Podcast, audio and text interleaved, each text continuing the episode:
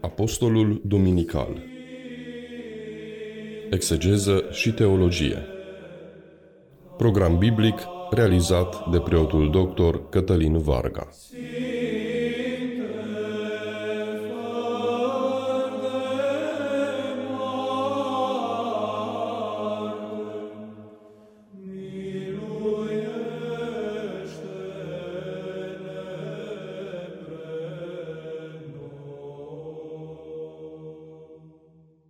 Hristos în mijlocul nostru. Continuăm, iubiți radioascultători, proiectul nostru dedicat explicării Apostolului. Meditația poartă următorul titlu, Datorii sociale într-o viața cea nouă. Se referă la Apostolul din Coloseni, capitolul 3, începând cu versetul 12 până în versetul 16, aferent Duminicii a 30-a după Rusalii.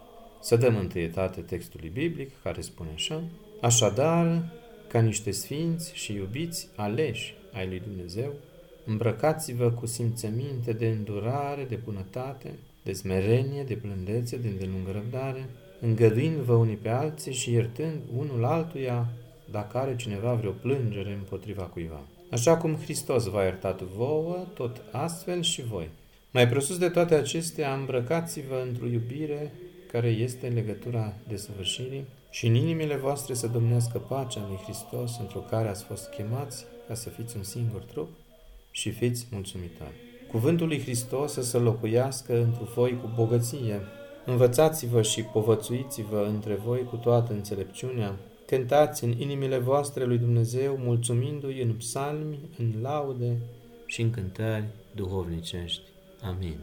La o privire de ansamblu asupra textului din capitolul 3, începând cu versetul 12 și până chiar în 17, așadar cu încă un verset în plus față de apostolul stabilit de biserică, putem spune că în Isus Hristos nu mai sunt bariere, versetul 11. Pentru că suntem una în El și El este totul și în toți. Dacă Isus Hristos este preeminent în viața noastră, atunci vom putea să ne înțelegem unii cu alții.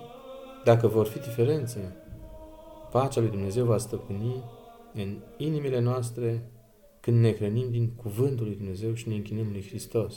Părtășia creștină dintr-o biserică nu poate fi legiferată printr-o Constituție, deși Constituțiile sunt folositoare. Adevărata părtășie trebuie să vină din interior, din inimile credincioșilor. Dacă un creștin nu are părtășie cu un alt creștin, aceasta se întâmplă pentru că unul dintre ei sau amândoi au ieșit din părtășia cu Dumnezeu. Să faceți totul în numele Domnului Isus, îndeamnă Apostolul Pavel în versetul 17. A fi plin de Duhul Sfânt înseamnă a fi efectiv în controlul cuvântului lui Dumnezeu, spune biblistul Warren Wiersbe în comentariul său pe Noul Testament.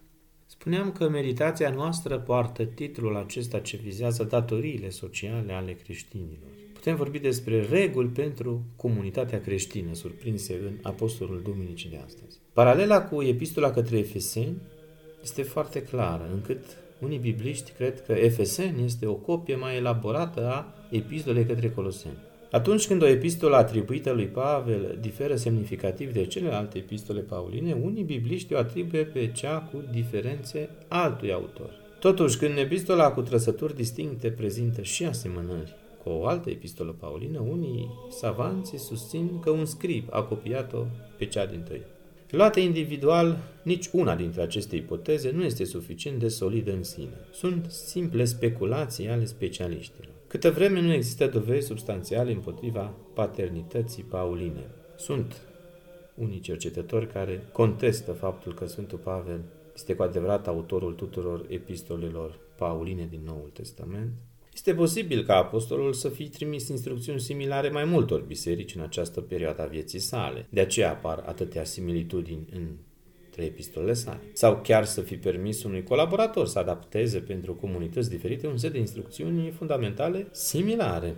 Scribii știm de asemenea că erau uneori însărcinați să redacteze conținutul unor documente pe baza unor materiale preexistente. Așadar, n-ar fi exclus ca secretarul Apostolului Pavel, scribul său, să fie inspirat și alte scrieri aferente altor epistole pauline. Dar mesajul este unitar, iar, evident, cel mai important lucru, autorul este același, adică Sfântul Pavel, inspirat de Duhul Sfânt.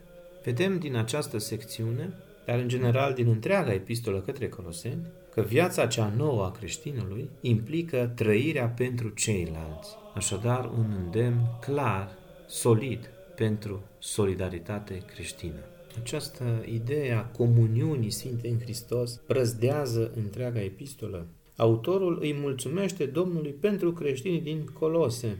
El le spune încă de la începutul scrisorii. Mulțumim lui Dumnezeu, Tatăl Domnului nostru Isus Hristos, căci ne rugăm neîncetat pentru voi. Versetul 3. Așadar, el se roagă pentru ei. În capitolul 1 cu versetul 9 recunoaște, de aceea și noi din ziua când am auzit aceste lucruri, nu încetăm să ne rugăm pentru voi. Iată exprimarea concretă a părtășiei sau a comuniunii frățești. De asemenea, el le predică și suferă pentru ei. Prin predicarea și suferința sa, Apostolul Pavel îndeplinește mandatul pe care Dumnezeu i l-a dat de a zidi biserica sa. Și el le scrie astfel, în versetele 24-25 ale primului capitol. Mă bucur acum în suferințele mele pentru voi și în trupul meu împlinesc ce lipsește suferințelor lui Hristos pentru trupul lui care este biserica. Slujitorul ei am fost făcut eu după isprăvnicia pe care mi-a dat-o Dumnezeu pentru voi ca să întregesc cuvântul lui Dumnezeu. Prin urmare, Apostolul Pavel le scrie acestor coloseni, el îi mulțumește lui Dumnezeu pentru ei, se roagă pentru ei, suferă pentru ei și totuși el nu i-a întâlnit niciodată față către față. Lucrul acesta este evident uimitor. Apostolul are o dragoste creștină care se revarsă pentru toți ceilalți. Iată ce schimbare reală și profundă a operat Dumnezeu în adâncul inimii apostolului Pavel.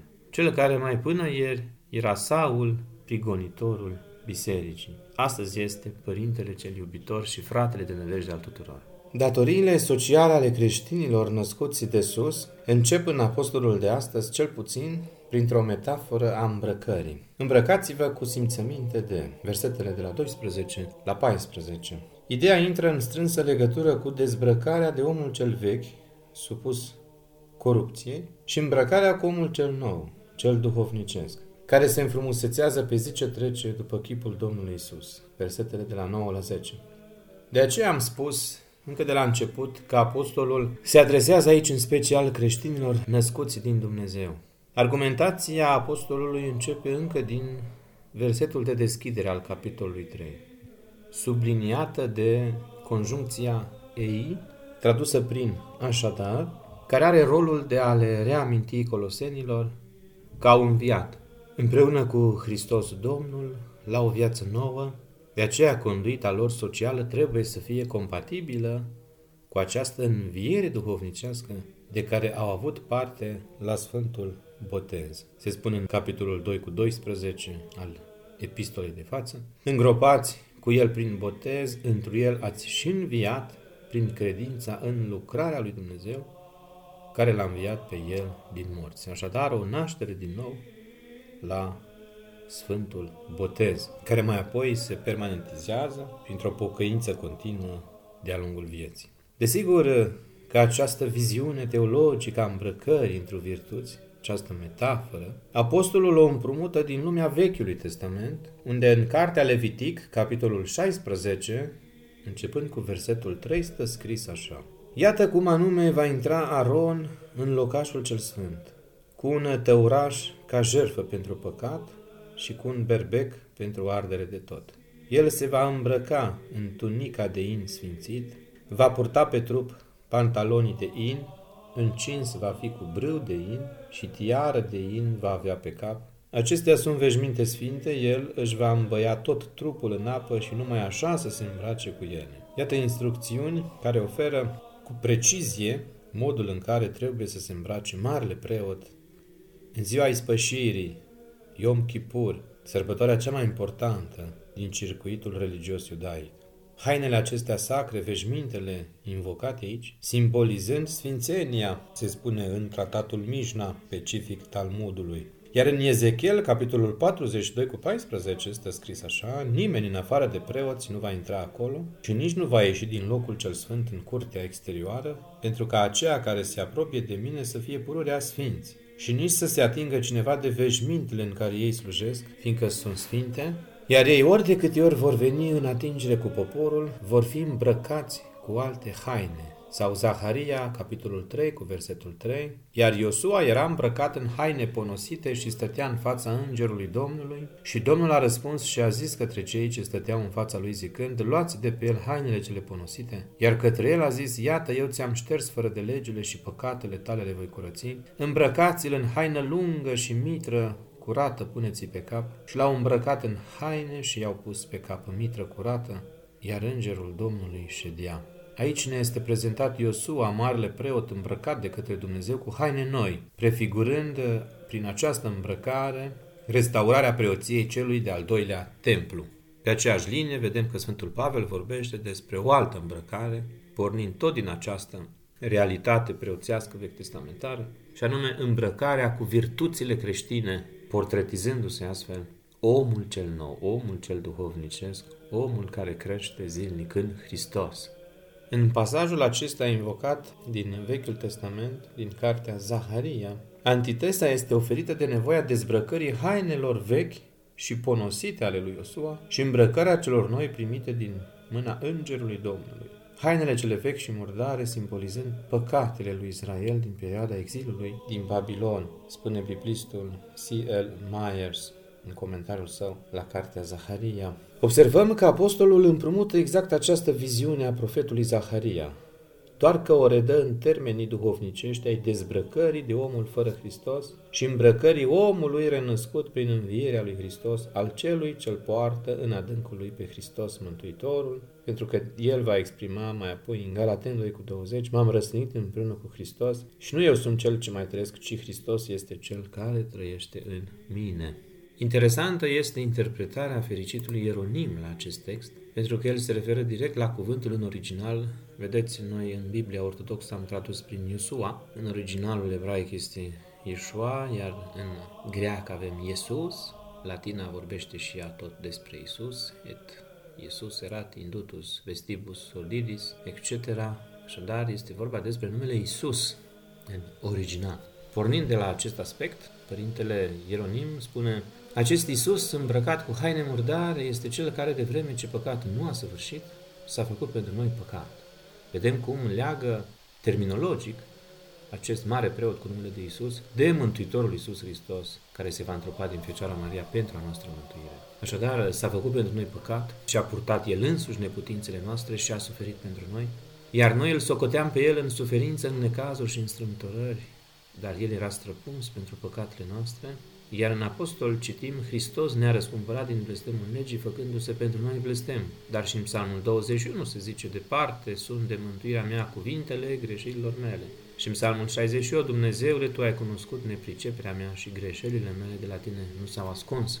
Psalmul 68, cu 6. Toate cele care sunt numite veșminte întinate le-a îndepărtat de la El când a șters păcatele noastre pentru că din cauză că acela era îmbrăcat cu haine murdare, noi cei răscumpărați în el să auzim după potez, albe să fie pururia veșmintele tale, spune Ieronim în comentariul său la profetul Zaharia, în colecția renumită Patrologia Latina. Iată așadar o interpretare duhovnicească, o interpretare tipologică, Iosua, acest tipos, din Vechiul Testament, împlinindu-se în antitipul său, în persoana Mântuitorului Iisus Hristos din Noul Testament. Așadar, ca un arc peste timp, îl vedem pe Iosua ca fiind, de fapt, o apariție hristică în Vechiul Testament. Atenție, nu vorbim despre Iosua, cel care va cuceri Canaanul, urmașul lui Moise, ci despre un alt Iosua, un mare preot, care va domni imediat după întoarcerea evreilor din robia babiloniană, după ce templul va fi rezidit. Citim mai multe în cartea profetului Zaharia, dar și în cartea profetului Agheu. Revenind acum la metafora îmbrăcării din apostolul nostru, spunem că noua îmbrăcăminte duhovnicească înfrumusețată cu podoabele iubirii și ale păcii, versetele 14-15, îl face pe omul cel nou să germineze simțăminte de bunătate, îndurare, smerenie, blândețe, îndelungă răbdare, iertare, îngăduință, versetele de la 12 la 13, după modelul cămășii lui Hristos. țesută ca un întreg, ce împletește între oaltă toate virtuțile și simțămintele de omenie logosică potrivit harului omului, celui nou, se spune în Filocalie, volumul 3, mă refer la Sfântul Maxim Mărturisitor. Până acolo încât haina aceasta îmbracă străluminarea luminii necreate de pe tabor, transformându-se într-un alb imaculat, cum niciun înălbitor de pe fața pământului nu-l poate oferi, se spune în Marcu, capitolul 9, cu versetul 3. Această îmbrăcăminte luminoasă, albă, cum niciun înălbitor de pe pământ nu-l poate reda, este haina binecuvântată a viețuirii într virtuțile omului cel nou. Inimile creștinilor născuți de sus, ale colosenilor, întâi, dar și ale noastre apoi, au ca temelie nezdruncinată pacea lui Dumnezeu, fiindcă trupul lui Hristos, care este biserica, trebuie să dăinuiască în unitate. Disensiunile care pot apărea între creștini se pot ușor depăși cât timp pacea inimii hotărăște să dețină inițiativa, operând ceea ce este bine plăcut Domnului, spune Sfântul Teodoret al Cirului în tâlcuirile sale la Apostolul Pavel. De aceea pacea din inimă trebuie să coboare în mâini spre a le face harnice în slujba păcii, în picioare pentru a le porni pe calea păcii într-o vestirea Evangheliei, să urce mai apoi în gură spre a însufleți cuvintele iubirii și ale rugăciunii înlăcrimate, ce își mărturisesc cu pocăință păcatele și să rămână mai apoi statornică în priviri spre a le umple de cordialitate, spune poetul Traian Dorz în comentariul său la textul acesta apostolic. Omul acesta cel nou, omul plin de împlinirea datoriilor sociale, omul care trăiește în comuniune cu aproapele său, este cel care se hrănește zilnic din cuvântul lui Dumnezeu. Vedeți ce frumos se continuă mai apoi apostolul nostru în versetul 16. Cuvântul lui Hristos sau Biblia să locuiască în voi din belșug, zice apostolul. Cuvântul lui Hristos Domnul, adică Sfânta Scriptură și în mod special Sfintele Evangheliei, trebuie să nu lipsească din viața fiecărui creștin. Noi tocmai aceasta ne propunem prin emisiunile radiofonice. Să readucem Sfânta Scriptură în prim plan, să citim împreună și să ne învățăm împreună din Cuvântul lui Dumnezeu și mai important să ne îndemnăm împreună să împlinim Cuvântul nemuritor al lui Dumnezeu. Căci în El socotim că avem viață veșnică, va spune Iisus Hristos la un moment dat în Sfintele Evanghelii. Cât este de actual acest îndemn al apostolului de astăzi? În contextul unei lecturi deficitare, când grija față de elementul senzațional al canalelor de televiziune substituie lecturarea Scripturii într-o punere ei în practica vieții de zi cu zi. Remarca cu stupoare un mare intelectual al zilelor noastre că oamenii în situații extreme au învățat să trăiască fără condițiile elementare ale unui trai decent, renunțând până și la anestezice. Însă omul generației noastre a ajuns într-un asemenea coeficient de degradare spirituală și intelectuală, încât nu poate supraviețui astăzi fără televizor. Și am citat din Andrei Pleșu în cartea sa despre frumusețea uitată a vieții. Nu cred că mai are rost să ne întrebăm dacă la fel de indispensabil este și Biblia pentru creștinul de azi fiindcă ne-am întristat fără măsură. Este adevărat că în cultul ortodox scriptura este condensată prin imnografie și rugăciunile liturgice, atât ele cât și laudele bisericești mustesc efectiv de cuvântul scripturii. Însă aceasta nu ne scutește de necesitatea lecturării zilnice personale a Bibliei. Îndemnul apostolului Pavel de astăzi nu lasă loc niciunei interpretări. Biblia trebuie să viețuiască într noi din belșug, Imperativul grecesc folosit enoikeito, să locuiască, și încă din belșug, reprezintă o călăuză sănătoasă pe un drum periculos. Credinciosul care nu se hrănește zilnic din cuvântul lui Dumnezeu, rătăcește, se îndepărtează și moare duhovnicește, nemai putând efectiv să aducă roade vrednice de pocăință pentru mântuirea sa, remarcă și biblistul Heiko Krimer în comentariul său la epistola către Coloseni. Cu privire la acest verset tocmai invocat, versetul 16 din Apostolul de astăzi, se știe că în textul original al Noului Testament nu exista punctuație. Sensul unui verset, ca cel de față, depinde în mare de semnele de punctuație întrebuințate. Sugerăm următoarea variantă. Cuvântul lui Hristos să locuiască în voi din belșug, în toată înțelepciunea, învățându-vă și sfătuindu-vă unii pe alții, cu psalmi, imnuri și cântări duhovnicești, cântând cu har în inimile voastre Domnului. În felul acesta, versetul tocmai tradus are trei secțiuni. Prima secțiune se referă la faptul că trebuie să lăsăm cuvântul lui Hristos să locuiască în noi din belșug. Cuvântul lui Hristos se referă la învățăturile Domnului, așa cum le găsim în Biblie. Pe măsură ce umplem până la saturație inimile și mințile noastre cu al său cuvânt, căutând să ascultăm de acest cuvânt în trăirea noastră zilnică și cuvântul lui Hristos ne înlocuiește pe noi și inundă inimile noastre. Dar să nu ne grăbim și să mai zăbovim puțin asupra acestui îndemn, care în original sună așa, Hologos tu Christo enoikeito en himin plousios. Acest adverb plousios, tradus prin bogăție, abundență, este direcția de interpretare a versetului de față.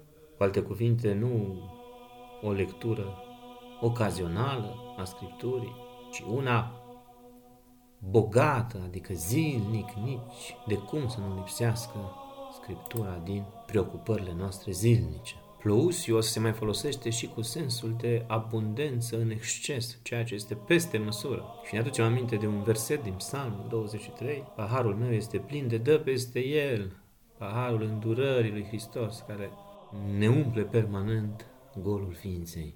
Paharul binecuvântărilor divine. Abundența harului lui Dumnezeu. Ce minunat este acest verset.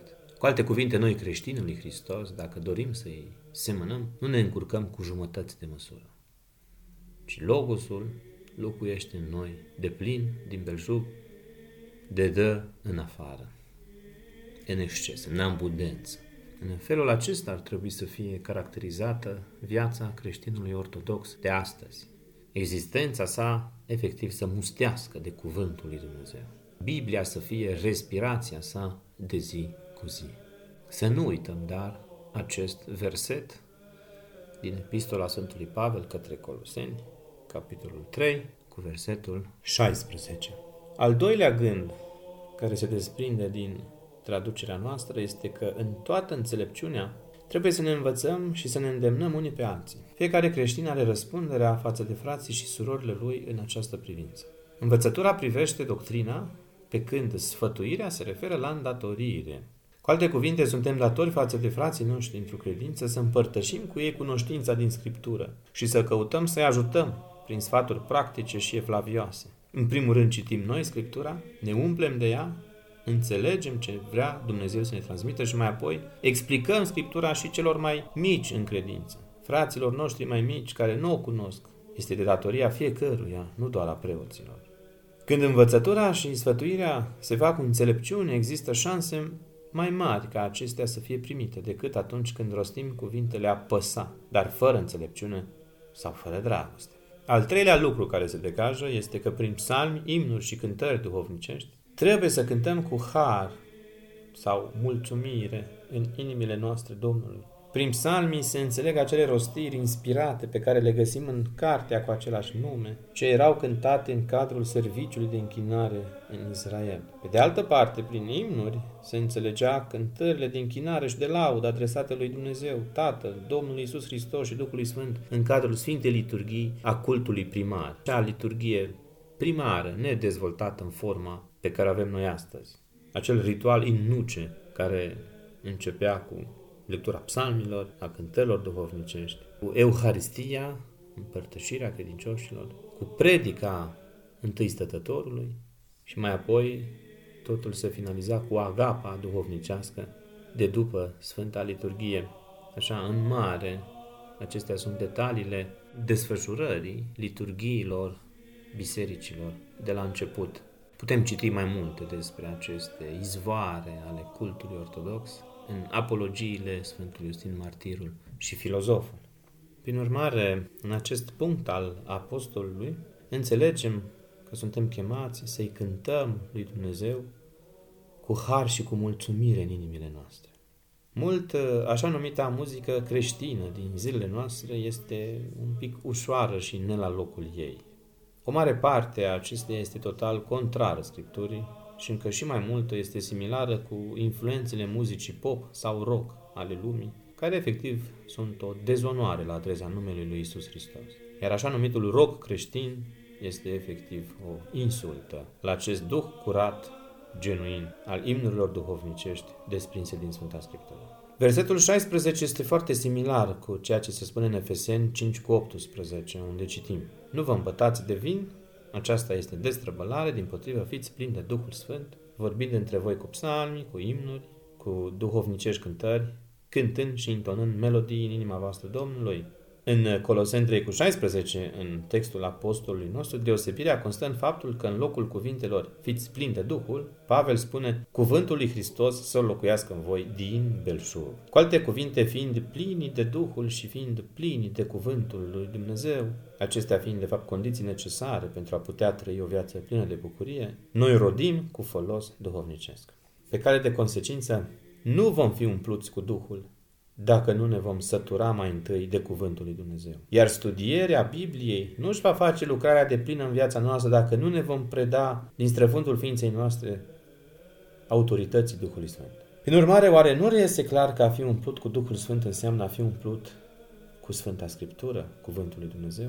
Nu este vorba aici oare de cine știe ce experiență tainică, de un moment culminant de mare emotivitate, de anumite experiențe extatice, nici de cum, ci mai degrabă este rezultatul hrănirii mele personale, zilnice din Sfânta Scriptură, meditând la cuvintele lui Dumnezeu, ascultând de ele și trăind după principiile morale și duhovnicești găsite aici. Iubite radioascultătorule, ca odinioară poporul izraelit, ești chemat și tu a alege între moarte și viață.